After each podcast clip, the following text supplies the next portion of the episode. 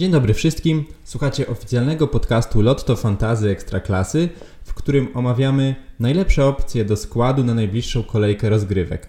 Ze strony Ekstraklasy SA prowadzą Angelika Głuszek Cześć. i Daniel Kobyłka, a ekipę fantastycznego skauta reprezentują tym razem Mariusz Misiorek Cześć, witam wszystkich. i Tomasz Krucen. Cześć wszystkim. Przed zbliżającą się szóstą kolejką musimy ostrzec y, wszystkich menadżerów, że mecze Rakowa i Pogoni, a także Lecha z Lechią zostały przełożone. A co za tym idzie, piłkarze tych drużyn no nie zapunktują w tej najbliższej kolejce. W realiach fantazy wygląda to tak, że mm, mecze te zostaną do, do, dołączone do jednej z nadchodzących kolejek i to wtedy będzie można na, na, liczyć na zawodników tych drużyn nawet w takiej podwójnej formie, no bo będą oni wtedy punktowali dwa razy, ale, ale w ten weekend y, no niestety raczej się nie przydadzą i raczej ze składów należy ich będzie usunąć. Panowie, no właśnie, nie zobaczymy w tej kolejce, tak jak Daniel wspomniał, zawodników czterech najlepszych zespołów ubiegłego sezonu. Czy to przy ustalaniu składów był dla Was jakiś ból głowy? No powiedzmy sobie Lechia i Lech e, nie są w najwyższej dyspozycji. E, z kolei Pogoń jako kolektyw, ekipaż Częstochowy tak samo, jeżeli Iwi nie punktuje. Czy to było dla Was pewnego, w pewnym sensie ułatwienie, czy, czy niekoniecznie? To znaczy, wiesz co, na pewno ograniczyło to opcje, ale nie powiedziałbym, że było też jakimś dużym problemem, bo e, dobrze to wypunktowałaś, tak? E, Część z tych ekip jest pod formą, część z tych ekip jest dotknięta rotacjami w lidze w związku właśnie z rozgrywkami pucharowymi, więc i tak mielibyśmy problem, żeby wygrać takich naprawdę pewnych e, minut zawodników. Stąd też tak naprawdę to nie jest aż taki duży problem. Zresztą mm, tutaj chyba przy okazji trzeba poczynić jedną ważną uwagę i, i może takie przypomnienie, żeby y, niektórzy z słuchaczy o tym nie zapominali. My tutaj polecamy zawsze jedenastkę na daną kolejkę i to nie jest tak, że ta jedenastka na daną kolejkę musi być idealnym rozwiązaniem dla kogoś długofalowo, na dwie kolejki, trzy, a już w ogóle nie mówiąc o, o jeszcze większej liczbie tych kolejek.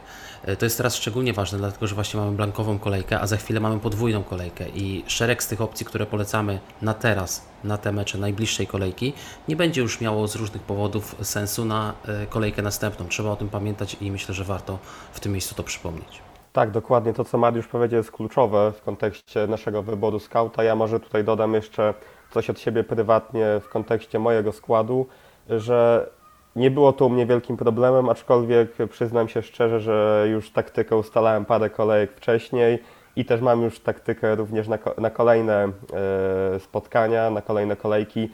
Także nie było to problemem, aczkolwiek wymagało to jednak sporej gimnastyki. No to jak już ostrzegliśmy słuchaczy, to przejdźmy do konkretów. Na jakie ustawienie zdecydowaliście się tym razem? Znowuż zdecydowaliśmy się na mało ofensywne, teoretycznie przynajmniej, ustawienie 4-5-1. To wynika po raz kolejny zresztą z pewnych niedoborów opcji w ataku zwłaszcza, e, które dostrzegamy, chociaż kilka tutaj nazwisk rezerwowych też padnie, tak hasłowo jedynie. Niemniej ustawienie to jest 4-5-1, czyli gramy czterema obrońcami, pięcioma pomocnikami i jednym napastnikiem. I kto będzie w bramce? Postawiliśmy na Tobiasza. y, Są pewne argumenty za tym wyborem. Y, Dwa mecze domowe, które zagrała Legia u siebie, to były mecze na zero z tyłu.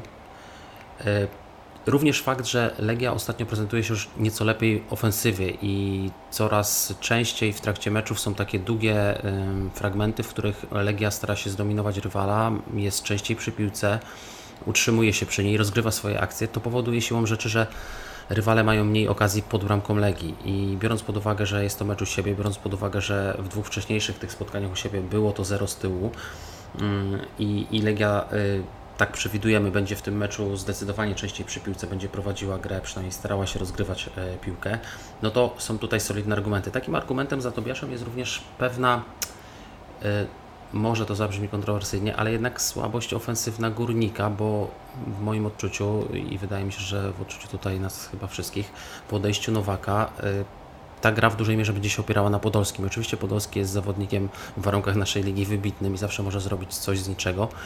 Niemniej trochę brakuje mu tam teraz klasowego wsparcia, mówiąc szczerze. I, i wydaje się, że to może być dodatkowy argument za tym, że ten Tobiasz e, zachowa czyste konto. Tu jest jeszcze taki dodatkowy czynnik, że w przypadku wyboru Tobiasza jako bramkarza musimy się liczyć z tym, że tak naprawdę ufamy jedynie w czyste konto, czyli nie zakładamy, że tutaj będzie, e, że będą punkty za e, bonusy z tytułu obronionych strzałów. E, Tobiasz z tych zawodników, którzy rozegrali wszystkie spotkania, ma tych strzałów obronionych raptem 8, czyli najmniej stałej ligi, więc to wynika właśnie z tego, co mówiłem wcześniej, także że Legia tak naprawdę do wielu tych sytuacji pod swoją bramką w sumie nie dopuszcza. Także tutaj takim delikatnym minusem i czymś, co ktoś może słusznie być może punktować w tej argumentacji, są y, ostatnie mecze pomiędzy tymi drużynami. To były mecze bardzo obfitujące w bramki i wszyscy być może nawet pamiętamy ten ostatni mecz y, z drugiej rundy poprzedniego sezonu, który skończył się wynikiem 5-3 na Łazienkowskiej. Tam co prawda okoliczności były takie, że już obie drużyny mogły sobie pozwolić na taki radosny futbol. Tutaj spodziewamy się mimo wszystko jednak delikatnie innego meczu i przede wszystkim takiego meczu, w którym to Legia będzie prowadziła grę, a Górnik będzie próbował się tylko sporadycznie odgryzać i dlatego wybór Tobiasza do bramki. Od razu tylko krótko hasłowo powiem o opcjach rezerwowych, które tutaj braliśmy pod uwagę i które też rozważaliśmy, to był Niemczycki, to był Plach i to był dosyć zaskakująco Alomerowicz. Ja bym jeszcze dodał w temacie Niemczyckiego, ponieważ był to chyba zawodnik, którego oprócz wspomnianego Tobiasza najbardziej rozważaliśmy między słupkami. I tutaj y, bym dodał argument, że y, Śląsk na początku tego sezonu nie jest zbyt bramkoszczelny. Z tego co E, zdążyłem e, wyczytać, e, w pięciu meczach zdobyli tylko pięć bramek, czyli ta średnia zdobytych goli na mecz nie jest zbyt wysoka. I taki drugi argument to chyba mimo wszystko gra Krakowi, która może nie jest tak mocna, jak pokazywały to pierwsze trzy mecze sezonu, jednak nie jest też taka słaba, jakby mogły to pokazywać kolejne dwa spotkania. Ten mecz z Piastem poprzedniej kolejki nie obfitował we wiele sytuacji bramkowych z obu stron. Także nie można wykluczyć tego, że to starcie ze Śląskiem być może będzie miało podobny przebieg. Myślę, że to wystarczy. A kogo do defensywy? Naszą defensywę zaczynamy od Abramowicza y, z Radomiaka. I w poprzednim meczu ponownie Abramowicz nie przyniósł punktów w ofensywie, ale ponownie te punkty były blisko, ponieważ po y, dośrodkowaniu lewego obrońcy zespołu z Radomia Maurides główkował poprzeczkę, czyli bardzo podobny scenariusz, który miał miejsce jeszcze wcześniej, przed tygodniem, ponieważ również wtedy po wrzutce Abramowicza Maurides główkował tuż obok słupka, także można powiedzieć, że Maurides okradł Abramowicza drugi raz y, z rzędu z punktów. Y, jeszcze trochę innych statystyk to y, Abramowicz ma na swoim koncie 14 kluczowych podań i jest to najwięcej w lidze. Tutaj powołujemy się na oficjalne statystyki ekstraklasy. Ma na swoim koncie do tej pory 26 dośrodkowań, z czego 8 celnych i jest to trzeci najlepszy wynik w lidze. E, także tych argumentów za tą kandydaturą jest naprawdę dużo. No i przede wszystkim forma Radomiaka, który po mocno średnim początku sezonu, delikatnie mówiąc, e, wszedł na dobre tory. Dwa ostatnie mecze to dwa zwycięstwa. Ten, ten przedostatni mecz z Jagiellonią był trochę specyficzny, no ale w tym meczu z Lechiem już naprawdę zespół Mariusza Lewandowskiego wyglądał imponująco. Y, no i wydaje się, że ta kandydatura jest dość mocna. Jako takie ewentualne minusiki y, w kontekście Abramowicza można dodać, że y, w pięciu do, tych, do tej pory rozegranych meczach Radomiak nie zachował w żadnym z nich czystego konta, także no, trudno liczyć na grę z tyłu zespołu Lewandowskiego. No i rywal, z którym będzie się mierzył Radomiak, czyli Zagłębie, które może nie, może nie ma imponującego początku sezonu, ale wygląda w miarę solidnie, traci mało bramek, także tutaj można upatrywać jakichś takich minusów. I kolejnym nazwiskiem, do którego mogę przejść, to już w kontekście również tego meczu jest Chodyna z Zagłębia Lubin. Yy, no i za nim argumentów jest również sporo, ponieważ jest to w naszej grze obrońca, a gra na skrzydle w zespole miedziowych. Y, w ostatnim meczu oddał aż cztery strzały y, w starciu z Miedzią Legnica, z tego dwa celne. Plus, jak wiemy, zanotował na swoim koncie asystę Lotto. Y, z dotychczas rozegranych pięciu spotkań Zagłębia trzy razy Miedziowi zachowali czyste konto i nawet możemy się pokusić o taki argument, że w ostatnim pojedynku wykonywał jeden rzut wolny bezpośredni. Trzeba dodać uczciwie, że wtedy na murawie już nie było Starzyńskiego, jednak był Łakomy, który również dysponuje bardzo dobrym uderzeniem, także widać, że w tej hierarchii gdzieś Chodyna musi być wysoko, także być może to jest jakiś argument, który przekona tych, którzy są niezdecydowani. Y, jako minus, oprócz tego, że grają z Radomiakiem, którego ofensywa w ostatnich meczach wygląda bardzo dobrze, dodałbym jeszcze kwestie zdrowotne, ponieważ Ja na przykład nie dotarłem do informacji, czy wszystko ze zdrowiem Chodyny jest w porządku, ponieważ on w ostatnim meczu zderzył się z głowami z zawodnikiem Miedzi i po tym zszedł z boiska. Miało to miejsce w 80 minucie i zmiana miała miejsce w 82. Y, być może jestem niedoinformowany w tym temacie, także tutaj nie jestem na 100% pewien. Jednak trzeba to brać pod uwagę, że ewentualnie jest taka możliwość, że y, Chodyna może nie być w pełni gotowy do gry. Ja tutaj dodam od siebie, e, jeśli chodzi o Chodynę, taki wątek e, personalny wtrącę na chwilę, tylko oglądałem też ten mecz ostatni i przyznam szczerze, że jako nieposiadacz Chodyny w składzie po prostu cały czas drżałem o jego punkty, bo on jest dla mnie takim E, killerem w rankingach wszelkich, dlatego że wielu rywali w lidze póki co tego Chodynę ma w swoich zespołach. Ja go nie mam do tej pory i, i naprawdę jak widziałem go w akcji i widziałem co robił na tym boisku, te punkty mogły być znacznie, znacznie jeszcze lepsze. Także wydaje mi się, że są dwie takie opcje, oprócz Chodyny teraz przejdę płynnie do tej drugiej. E, niezależnie od e, tej najbliższej kolejki ligowej, wydaje mi się, że jeżeli mamy do czynienia z takim aż przesunięciem w pozycji, czyli mamy obrońcę tak jak Chodyna, albo właśnie Wallo, o którym zaraz powiem.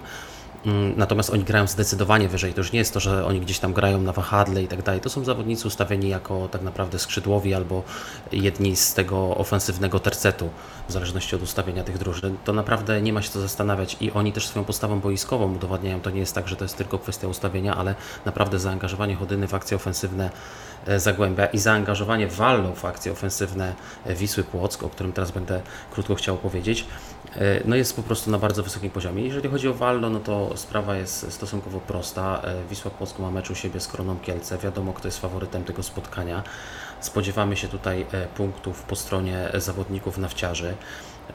I teraz tak, to, że Wallo gra poza pozycją to jest jedno. Dwa, e, jeżeli chodzi o gole oczekiwane średnio na mecz, e, to jest 1,94 jeżeli chodzi o drużynę Wisły Polskiej. Jest to najlepsza statystyka w lidze w tej chwili.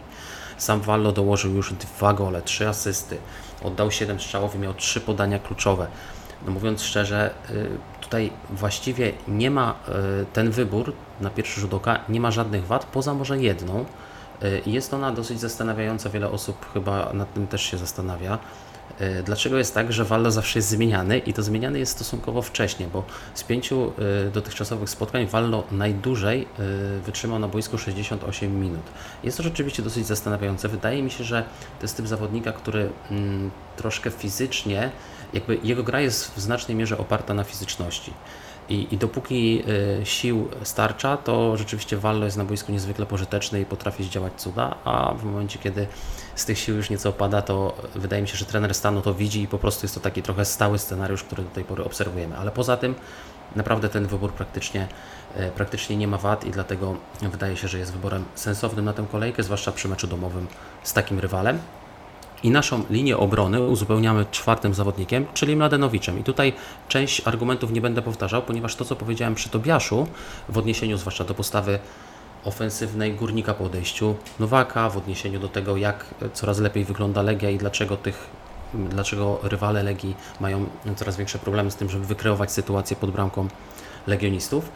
Te argumenty się powtarzają. Natomiast jeżeli chodzi personalnie o Mladenowicza, wiadomo znowu, jaka jest sytuacja. No, gra on bardzo wysoko, yy, najwięcej dośrodkowań w całym zespole. Większość akcji jednak Legia przeprowadza jego stroną, lewą stroną. Także wydaje się, że są tutaj też argumenty za tym, że w meczu domowym Ladenowicz może tutaj jakieś punkty dać, niezależnie od czystego kąta, może coś dorzucić z przodu.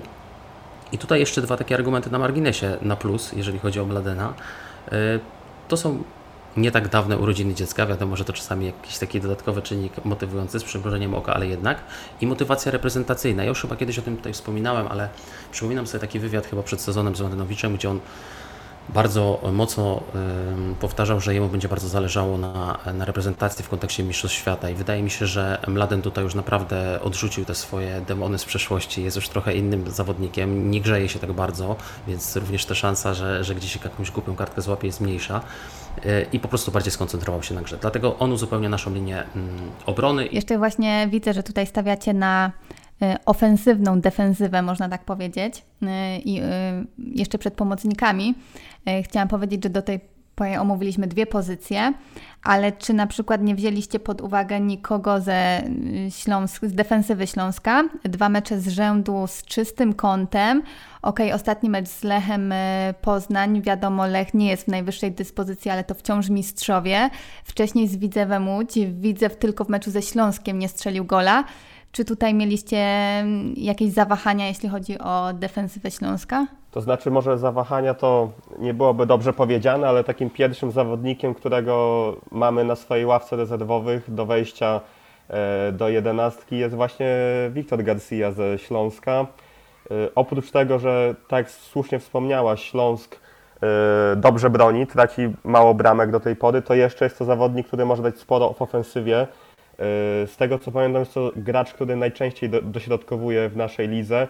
Także oprócz tego, że Śląsk może dowieść czyste konto w meczu z Krakowią, co mówmy się, nie jest scenariuszem niemożliwym, to jeszcze Garcia może coś dać z przodu, także jak najbardziej, jeżeli ze Śląska mielibyśmy celować w jakiegoś obrońcę, to byłby to właśnie Hiszpan. Zdecydowanie Garcia, to co powiedział Tomek, e, się zgadza i to co słusznie tutaj zasugerowałeś, jest to ciekawa opcja, dlatego u nas też właśnie bardzo blisko tego składu był.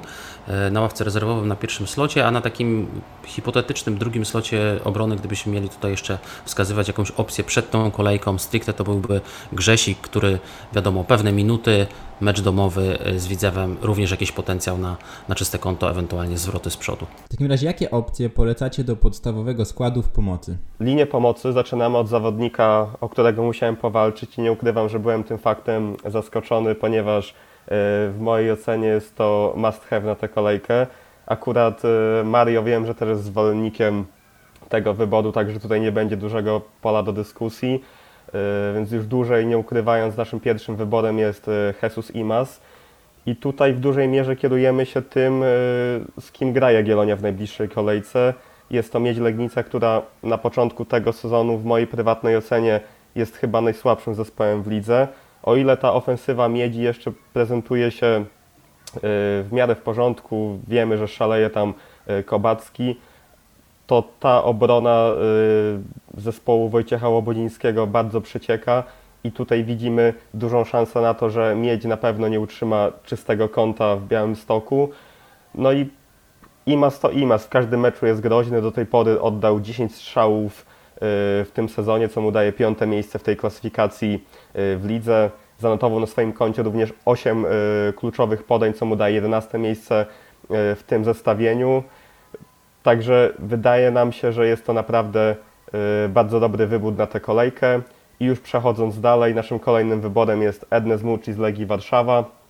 I Y, no jest on ustawiony na pozycji napastnika, także jest to taki pierwszy argument y, za Albańczykiem. Y, w poprzednim meczu z Widzewem zaprezentował się on naprawdę nieźle, zanotował na swoim koncie dwie asysty i wydaje się, że w kolejnym spotkaniu, czyli w tym starciu z Górnikiem również powinien utrzymać miejsce w składzie. Zdajemy sobie sprawę, że Legia pozyska, pozyskała potencjalnego kozaka, czyli Kadlitosa, jednak w tym najbliższym starciu Mucci jeszcze powinien zostać w składzie Legii, także jest szansa, że jeżeli będzie grał, to zapunktuje. No i kolejny argument za to postawa Gudnika, który w starciu ze Stalą Mielec sobie, dał sobie strzelić trzy gole.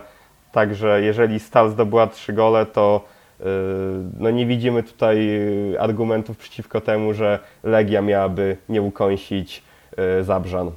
Dokładnie te dwie e, opcje brzmią sensownie, zarówno Imas, jak i Musi. Do tego dodajemy dwa chyba najbardziej oczywiste wybory przed tą kolejką. Nie ma się co szylić czasami na tutaj szukać jakiejś kwadratury koła i silić się na oryginalność. Dawo i Wolski, oba te wybory się bronią, wiadomo dlaczego. To są współliderzy klasyfikacji kanadyjskiej, po cztery gole i po dwie asysty.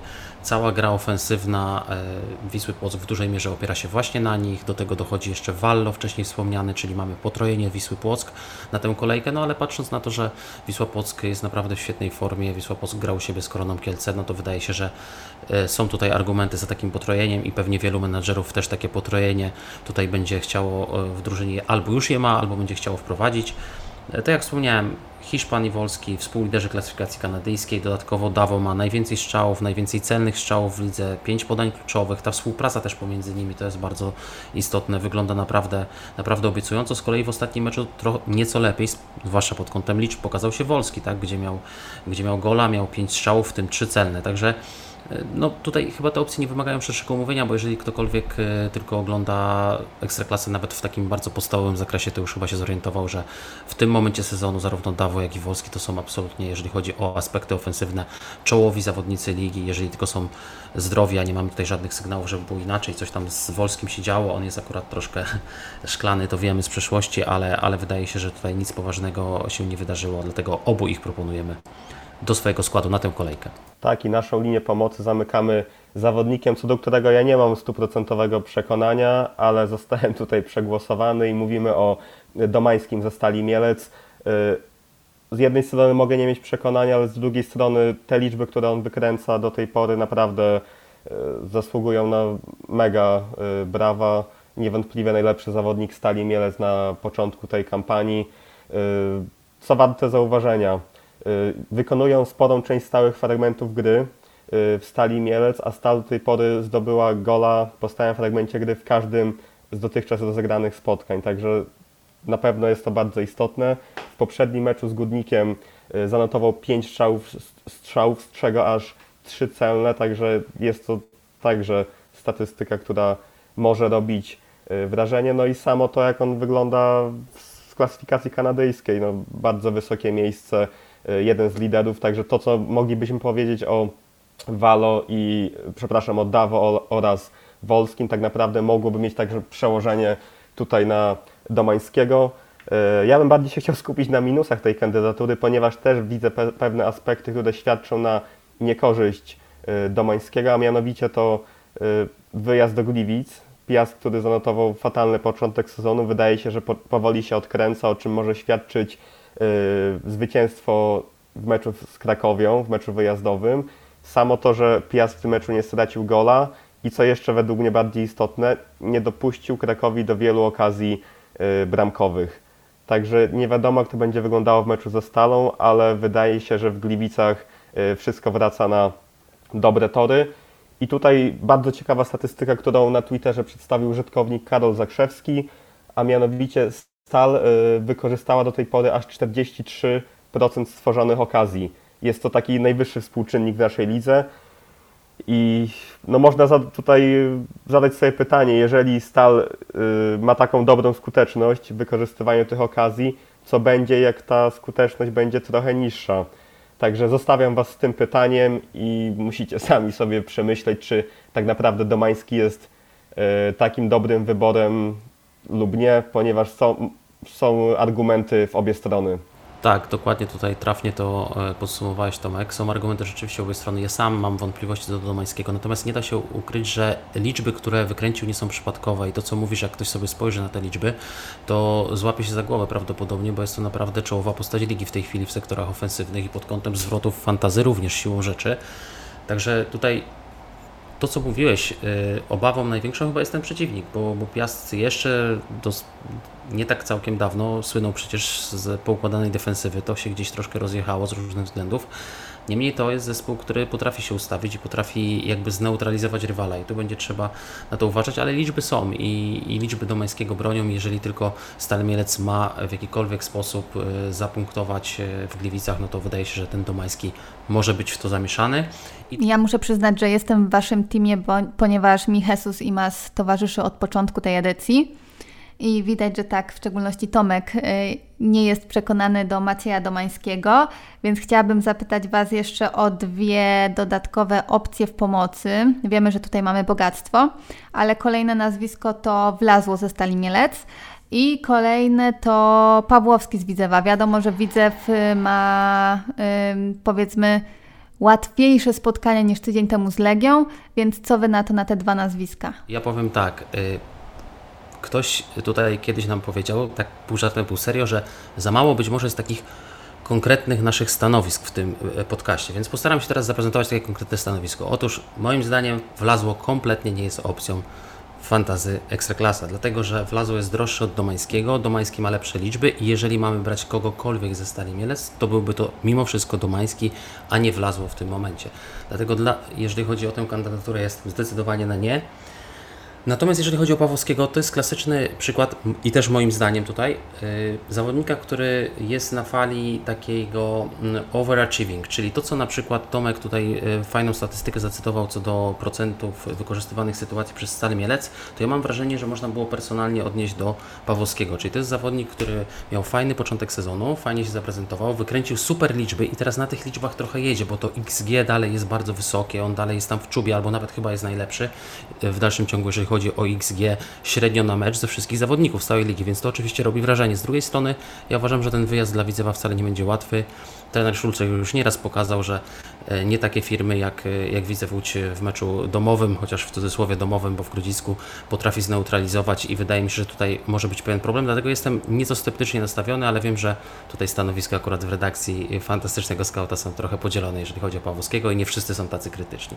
Większą, większe pole do dyskusji byśmy mieli z Igorem, który wiemy, że e, jest zwolennikiem kandydatury Pawłowskiego. Ja jeszcze w temacie Widzewa dodam trochę to, co może innymi słowami to, co Mario powiedział, czyli według mnie Widzew zanotował fajny początek sezonu, ale bardziej jeżeli chodzi o grę, bo nie do końca się to przełożyło na punkty. I też w kontekście Widzewa zastanawiam się, czy to nie będzie taka historia, że liga stopniowo ich się będzie uczyć, albo nawet już się uczy, czyli że ten Widzew z kolejki na kolejkę być może będzie wyglądał coraz gorzej. Oczywiście to jest tylko moje prywatne zdanie, E, ale patrząc na historię kilku Beniaminków we, wcześniejszych latach, już były takie momenty, także wydaje mi się, że jest to tutaj bardzo prawdopodobne. I jeszcze w temacie e, wlazły, no już umieszczając w składzie Domańskiego, raczej szaleństwem byłoby podwajanie ofensywy Stali Mielec jeszcze Piotrem wlazło, aczkolwiek wlazło jakieś też ma argumenty, ponieważ z tego co pamiętam on zdobył do tej pory już dwa gole, chyba wykonuje czasami stałe fragmenty gry, zdecyduje się na jakiś strzał z rzutu wolnego, także nie jest taka kandydatura e, bardzo abstrakcyjna, ale jeżeli mielibyśmy wybierać y, między Wlazłą a Domańskim, na pewno postawilibyśmy na tego drugiego. Dokładnie i tutaj już, żeby zamknąć temat e, pomocy, to krótko wymienimy tylko jeszcze opcje rezerwowe, które się w naszych rozważaniach pojawiały, które się nie załapały do tego wyboru skauta, ale, ale były blisko z różnych powodów. I to są tacy panowie jak Kądzior, Łakomy, Alwesz i Podolski. Do odkrycia pozostało, pozostało nam jeszcze tylko jedno nazwisko, Kogo proponujecie do ataku na tę kolejkę? Tak, i to jest dosłownie jedno nazwisko. Y, tutaj też pewna konkurencja była, o której powiem później, ale najpierw y, nazwisko jest to Mauridesz. Mm, proponujemy Mauridesza y, z kilku powodów.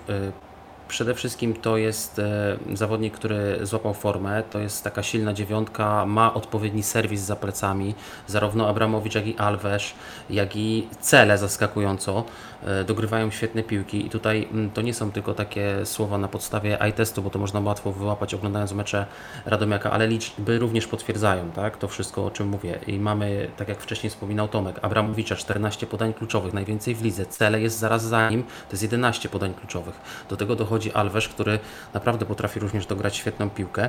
Także nie jest przypadkiem to, że Radomek ma w tej chwili 1,78 gola oczekiwanego na mecz. To jest druga najlepsza drużyna po Wiśle Płock I, i myślę, że to też wiele mówi w kontekście potencjału ofensywnego Radomiaka w tej chwili.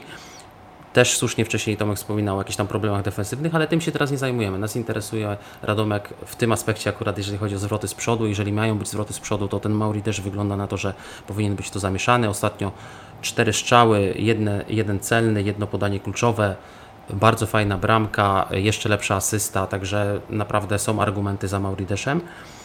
Byłby tutaj pewien minus yy, przy jego nazwisku, ponieważ Mauridesz też przedwcześnie opuścił boisko i były tam wątpliwości patrząc na jego zachowanie i jakby to w jaki sposób manifestował Mm, swoje odczucia, że może to być jakiś uraz. Na szczęście już gdzieś tam pojawiały się informacje na tygodniu, że nie jest to podobno nic poważnego, a skoro nie jest to nic poważnego i, i Mauriderz ma być dostępny, to naszym zdaniem z opcji, jeżeli chodzi o napastników na tę najbliższą kolejkę, Mauriderz wygląda po prostu najlepiej.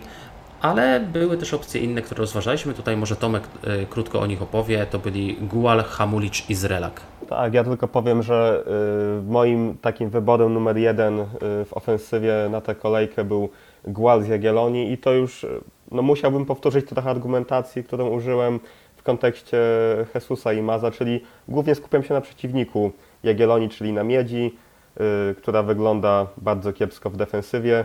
Mam wrażenie, że ta współpraca na linii Imaz-Gual z kolejki na kolejkę powinna wyglądać coraz lepiej i jeżeli punktów nie przyniesie Imaz, to w mojej ocenie punkty na 99% musi przynieść Gual ponieważ nie wyobrażam sobie, że Jagiellonia zdobywa gola i udziału w tej bramce nie będzie miał jeden z tych dwóch zawodników. No dobrze, a ja tak podpytam, to w takim razie zakładasz, że na przykład Radomiak nie zdobędzie bramki, bo jeżeli zakładasz, że Radomiak w jakiś sposób e, jednak e, tutaj jakąś zdobycz ofensywną będzie miał, to nie wiem, czy nie lepiej jest jednak zdywersyfikować po prostu te opcje ofensywne i właśnie wziąć dla mnie na przykład połączenie Imas plus Mauridesz, E, albo Gual plus jakikolwiek pomocnik, nawet Alves, o na przykład gdybyśmy mieli tak e, rozważać to klubowo, no to jednak chyba lepiej wygląda połączenie Imas Maurides, czy, czy nie? Być może masz rację, aczkolwiek ja też nie jestem przekonany na 100%, czy dla Radomiaka w kontekście gry ofensywnej będzie to taki łatwy mecz, ponieważ tak wspomniałem wcześniej, jadą na mecz do Lubina z, Zagłębiem, które do tej, pory, y, do tej pory zachowało trzy czyste konta w pięciu meczach, a inaczej jest to zdecydowanie w przypadku yy, Miedzi. Aczkolwiek masz, masz rację, że na pewno bezpieczniejszym rozwiązaniem byłaby dywersyfikacja y, tych zawodników, czyli na przykład takie połączenie, jak Ty zaproponowałeś. Aczkolwiek ja bym tutaj y, szedł na 100% w Jagiellonie i ale rozumiem, że z moim zdaniem nie do końca się można zgadzać, ponieważ jest sporo argumentów y, przeciwko przy omawianiu napastnika dyskusja nam się trochę zaostrzyła, więc wyobrażam sobie, że równie ciekawie może być przy e, rozmowie o wyborze kapitana. Na kogo tutaj stawiacie?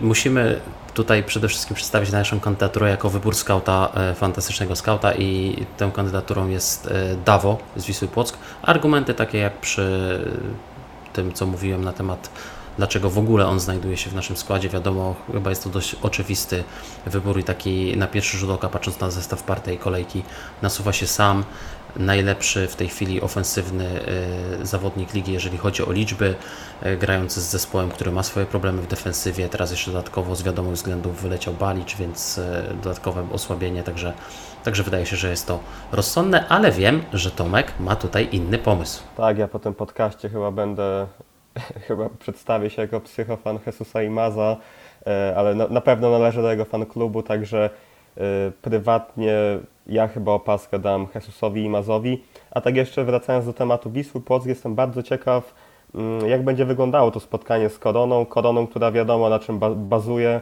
e, na, na tych bardziej cechach wolicjonalnych.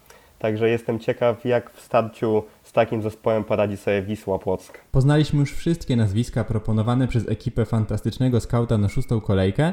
Poproszę Was jeszcze, żebyście jeszcze raz przewinęli cały skład, mm, tak żeby przypomnieć go słuchaczom. Jeżeli chodzi o bramkę, to jest Tobiasz w obronie czterech zawodników: Chodyna, Abramowicz, Wallo i Mladenowicz.